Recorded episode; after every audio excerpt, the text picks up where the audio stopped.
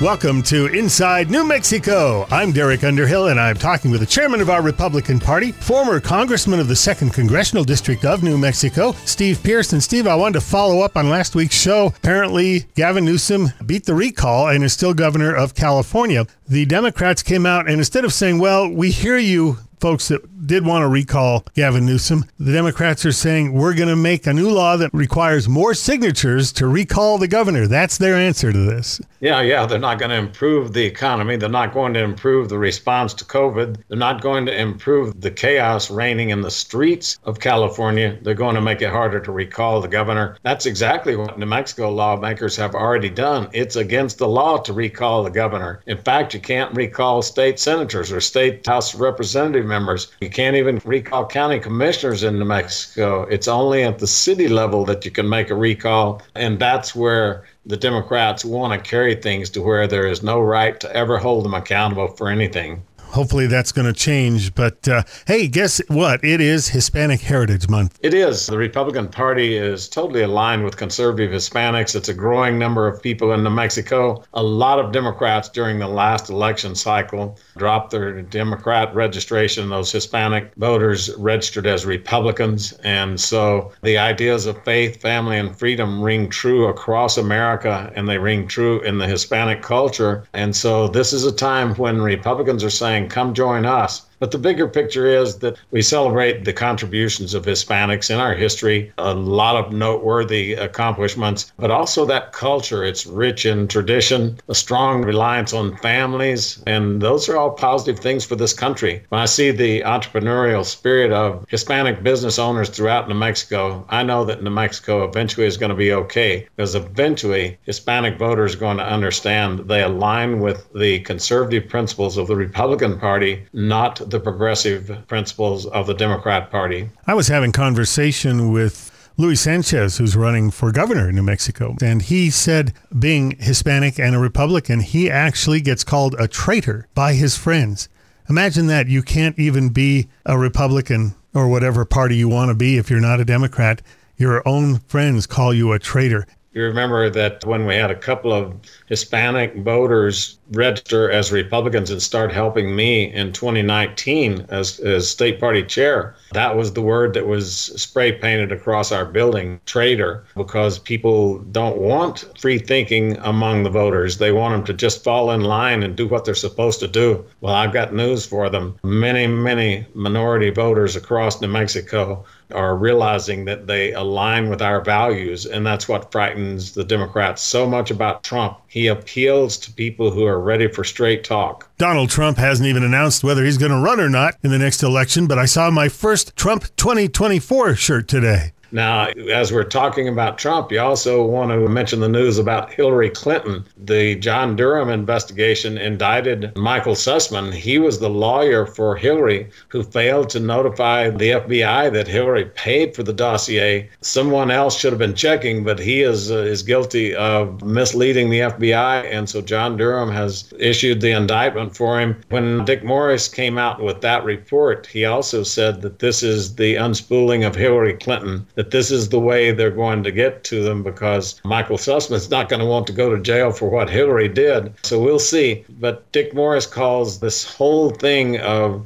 manipulating public opinion to believe that Trump was colluding with the Russians. He calls it the dirtiest trick in American history. Now, if you read American history and our political cycles, there have been a lot of dirty tricks. And so for Hillary to be at the top of the list, I hope that John Durham is looking at her as well as her lawyer. I understand trying to show strength. The Biden administration set off a drone strike, but killed innocent people. Yes. You remember just a day or two after the suicide bomber killed the 13 Americans and untold numbers of Afghans, then that strike was the top news that was supposed to portray Biden as strong military. I could tell the day that it happened that it was going to be exactly this way. If you ever watched the movie Wag the Dog, it's exactly what played out. The Biden administration set off that drone strike, which killed seven children and three or four more more adults, did not kill any of the ISIS targets, which they said they killed. No, none. It was seven innocent children. And so you have to say that this president practicing infanticide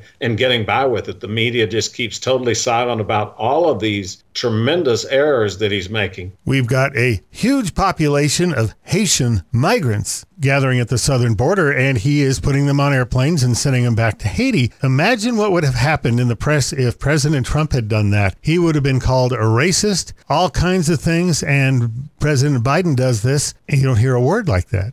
Yeah, you've got thousands of people pouring across the southern border now. They're stacking up. They can't even get across the border quickly enough. It's not because they're being detained, it's not because they're being processed. It is because the lines to get in are filling up faster than they can get across the border. So the fact that he's sending a couple of thousand people home means nothing. This administration is still setting records every month for the number of people crossing illegally into the country. And it's just a crisis at the border, but it's a humanitarian crisis as well as a border crisis. The children are left there to fend for themselves. They're hungry. It's a super spreader event, and the Biden administration basically ignores it and the press ignores it. It's a travesty what's unfolding at the border right now. Also, the Biden administration has offended one of our closest allies, the French. Tell us what happened there. They basically put a bid out to the Australian government after the Australian government had agreed to let France build some submarines for them. And the U.S. joined into a security pact with Australia, Great Britain, and ourselves.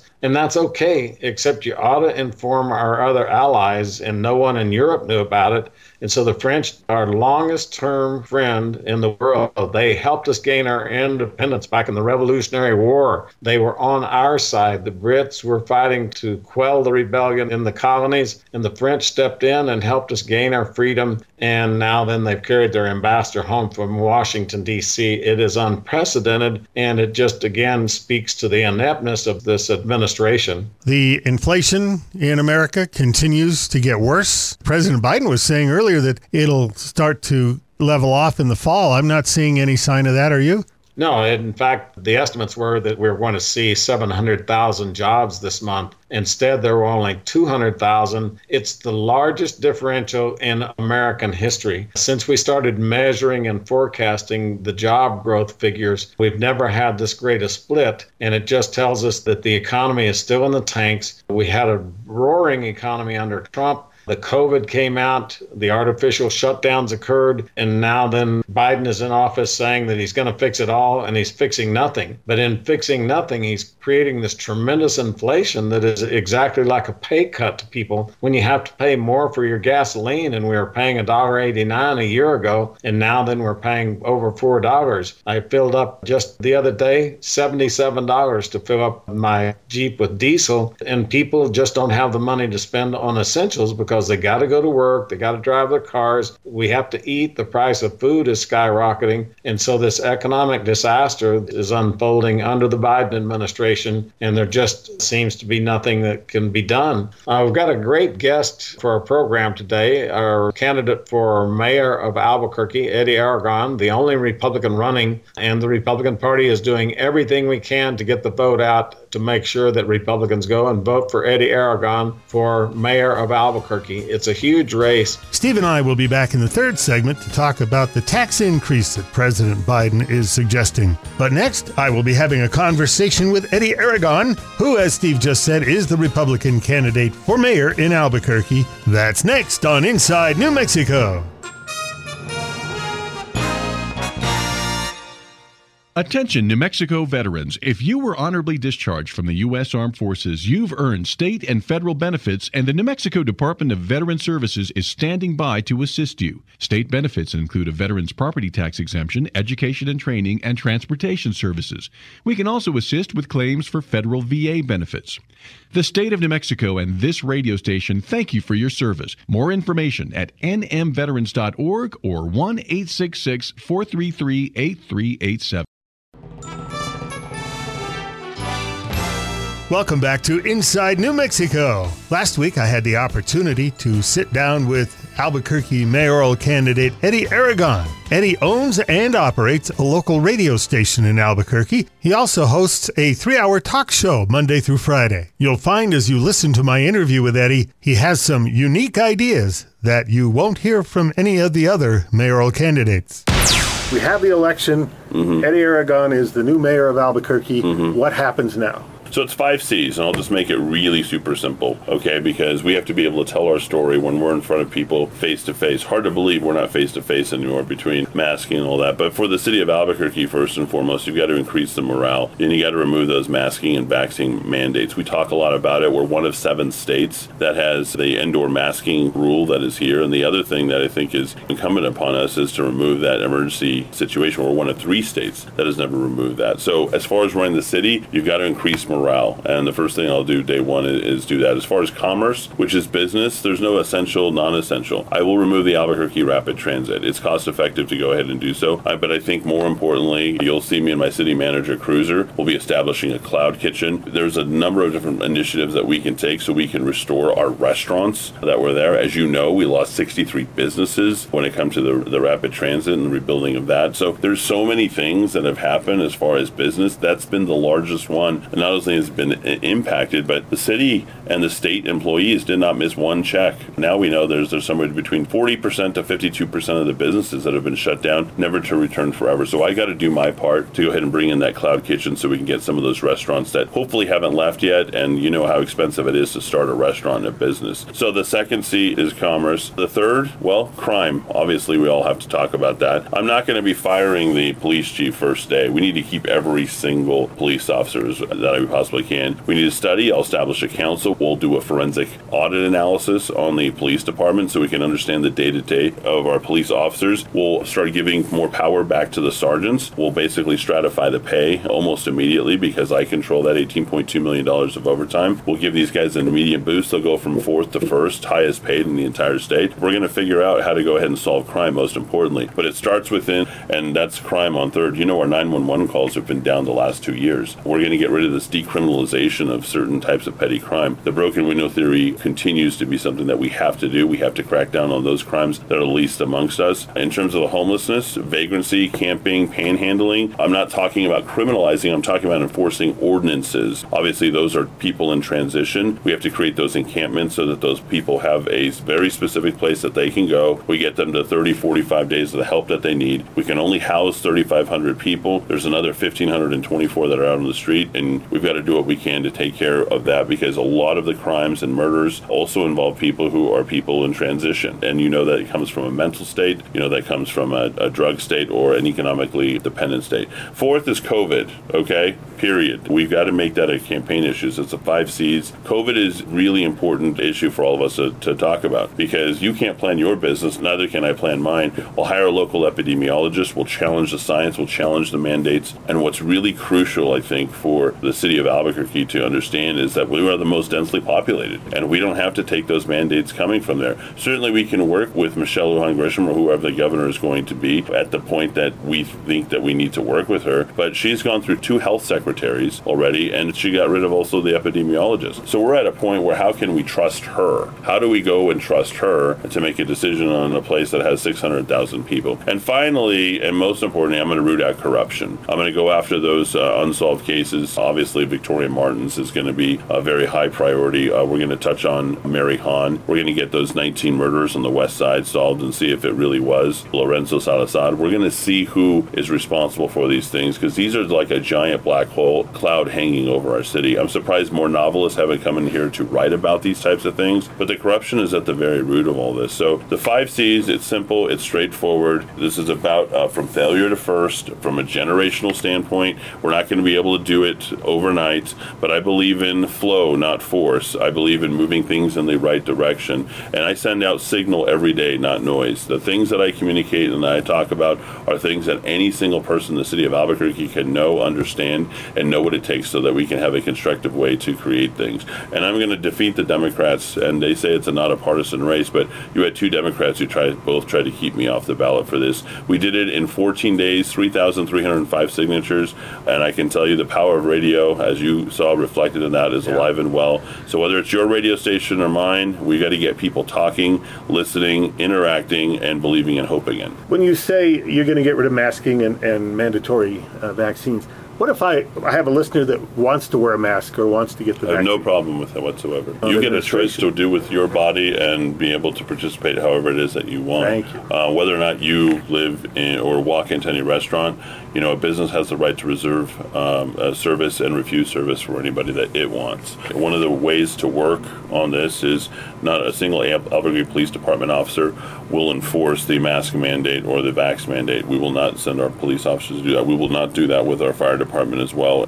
And they are under my jurisdiction. That will not happen. We will enforce things back upon them. That's not the business of fire and Albuquerque Police Department or safety officers uh, that are out there. So you can't mandate something that I am unwilling to not enforce. And I think it's important for a lot of people to, to realize that yes, healthcare is a choice. One of the big issues for the city is this soccer stadium. Yes. Does that happen in an Eddy Aragon administration? It, it does not happen. It does not have my support. And the way that I look at this is I don't believe in public private partnerships. I don't believe in corporate welfare. I don't believe in issuing a credit card debt bond to the people of the city of Albuquerque for a team that didn't have one person in attendance in all of 2020. These are ostensibly some very successful people who are involved in the, the partnership and the business dealing. If it's such a great deal, they can purchase it themselves. We'd be happy to help them with land and give them what they need on undevelopable land that the city can go ahead and give them access to. Otherwise, they're welcome to go ahead and do something directly with Nusenda Stadium, which is very, very comparable to the Phoenix Stadium that they use for their soccer team. The USL has only been in existence for 11 years. In the NFL, they didn't start building a bunch of various stadiums. They were using baseball stadiums. You could look at New York and the Polo Grounds. I mean, you could look at these types of things. We are like 100 years behind. Uh, this is not a priority. I'm happy that it's on the ballot because I know that the city of Albuquerque will definitely vote it down. But I got to tell you, Derek, uh, this is not something that should be a priority coming out of COVID. Central Avenue is a mess. We're having accidents with the buses on there. We spent all this money on it, and it's just not the central we used to cruise down Mm-hmm. Well, when you were a kid, can we put it back the way it was? Yeah, the number is somewhere between 32 to 34 million dollars to go ahead and remove art uh, and reestablish our own mass transit traffic and establish that. Mass uh, transit is a loser. It's been losing somewhere between 5 to 8 percent of its ridership every year for the last five, six years. But we got to get back our Route 66. When people were going from Chicago to uh, the end of Santa Monica, they did so on Route 66. Absolutely. And it was a beautiful, uh, you know, Tucumcari tonight became Albuquerque where I can hang out for a few days. We've had movie stars and various other people who have come through there. And now it looks a little bit like the detritus of uh, some yesteryear opulence. Can you imagine if Vegas got vacated and what that would look like? And that's a little bit about what's happening in Nob Hill. Those people in that area, Nob Hill, Ridgecrest, they need to see their property values go up again. That is Eddy Aragon, the only Republican on the ballot running for mayor of Albuquerque. In just a moment, I'll continue my conversation with our chairman of the Republican Party of New Mexico, Steve Pearce, on Inside New Mexico. National Guard and Reserve members are true leaders, both in the military and in the workplace.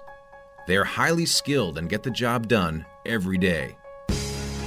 Employer support of the Guard and Reserve, ESGR, can help you recruit top notch service members to your workforce.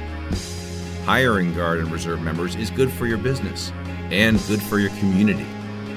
Visit esgr.mil/employers to learn more.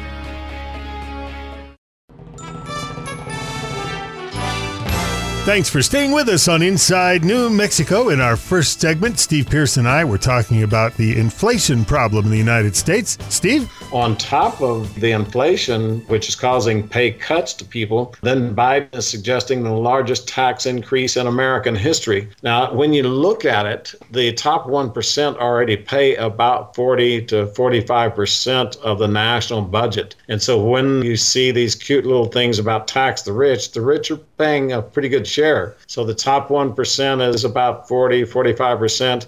If you go to the top 10%, then it's about 60, 65%. If you go to the top 25% of the wage earners in the country, then it's about 90% of the budget comes from those people. So the rich are being taxed pretty heavily already, but the Biden administration is now suggesting bigger tax increases than ever before. That's part of the reason that we're seeing Biden just slumping in the polls very badly.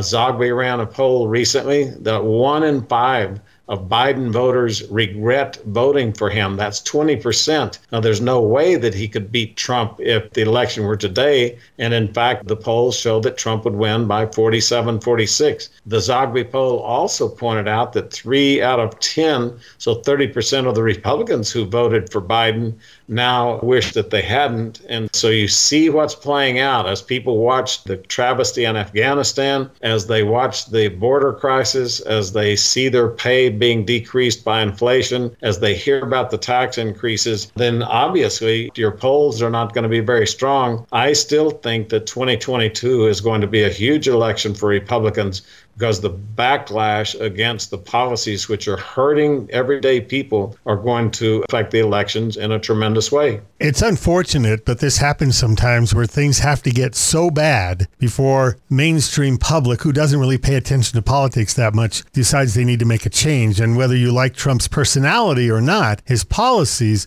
were working. You didn't need to tax the rich more because the lower end were making more money because they were going back to work. He was bringing jobs back to the country. And what happens in my experience when you start taxing the rich too much, you get nothing because they leave. Yeah, that's what happened in France. They upped the tax rate on the rich.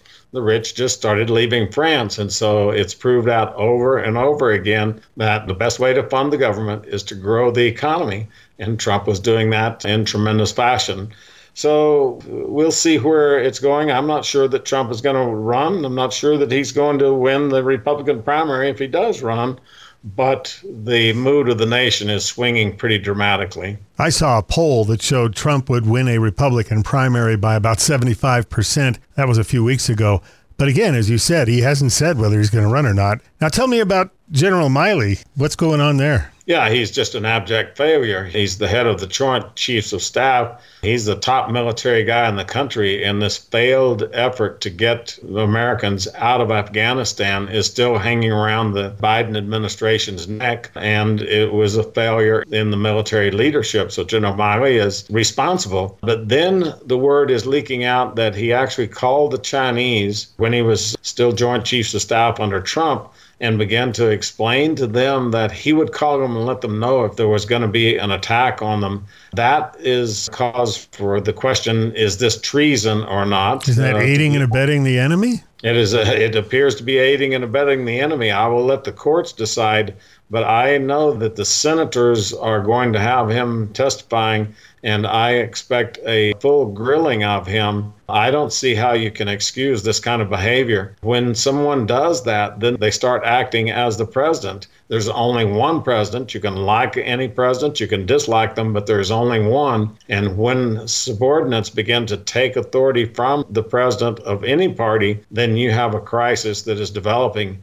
You remember when Ronald Reagan was shot, General Alexander Haig began to tell people publicly that he was in charge, that he was uh, going to straighten this thing out. And that's just not the purpose. There's a line of succession and it is constitutional. And so, anytime that you have people like these military leaders stepping out of line, they should be disciplined and disciplined hard. As we're closing out, Derek, I was listening to an interview by a 25 year old American woman who had fallen in love with an Afghan before all of the chaos started went over to marry him and be with him. And now they're trying to get out. He was one of the translators, I think, for the U.S. They did not get out. And so and right now, the administration is reporting that everything is just real safe and that there's an orderly process and just get in line. It's total hogwash. This 25 year old girl is explaining that she and her husband are on the run trying to keep from getting killed by the Taliban. They're sleeping in the streets. They have no refuge, nowhere to go. And uh, we've got no embassy there, no military presence. Whether or not they can stay ahead of the terrorists, stay ahead of the Taliban Taliban. It's a question of their life. And the administration continues to say, well, there's no problem over there. People are not trapped. It's insulting to the American public that they think that we're that stupid, that we'll believe all of this stuff that the, the national media say and that they say. But thankfully, we've got people like this couple who are fleeing for their lives, who are willing to smuggle reports out, send reports out, make calls from their cell phones, and express the truth. Because when the truth is known, the American public are going to be outraged that we left Americans on the ground. That's something that our policies always tell our soldiers don't do. Don't leave your buddy behind. Don't leave another American behind. And yet we have left over a hundred there, but then we've left hundreds more people who were loyal to us. And the administration talking about the 100,000 people they got out, I wish they would have concentrated on getting Americans and those loyal to us out first. Then if anybody else passed as betting, then fine. But I just think that we're going to face a lot of geopolitical instability. I think we're going to see terrorist attacks because we armed them. They are now emboldened. Their chance that they defeated the U.S. are ringing through to every terrorist heart. They're gathering from around the globe, and I think that the world is going to see a lot of misery because of the armaments that the Biden administration handed over to the terrorists $85 billion worth of machine guns, the weapons, helicopters, the latest helicopters, secret technology, and we gave it all to the terrorists. So, as we close out the program, again, just want to wish Hispanic citizens throughout New Mexico a happy Hispanic Heritage Month. Thank you, Steve. I've been talking with Steve Pearce, chairman of our Republican Party of New Mexico. And if you would like to get more information about the Republican Party of New Mexico, you can do that several ways. First, check out the website at newmexico.gop. The party has a Facebook page and a Twitter account. The handle is at New Mexico GOP. If you would like to talk to somebody in person, you can call 505 298 3662. That's 505 298 3662. For Steve Pearce, I'm Derek Underhill. We look forward to meeting with you again next week, right here on Inside New Mexico.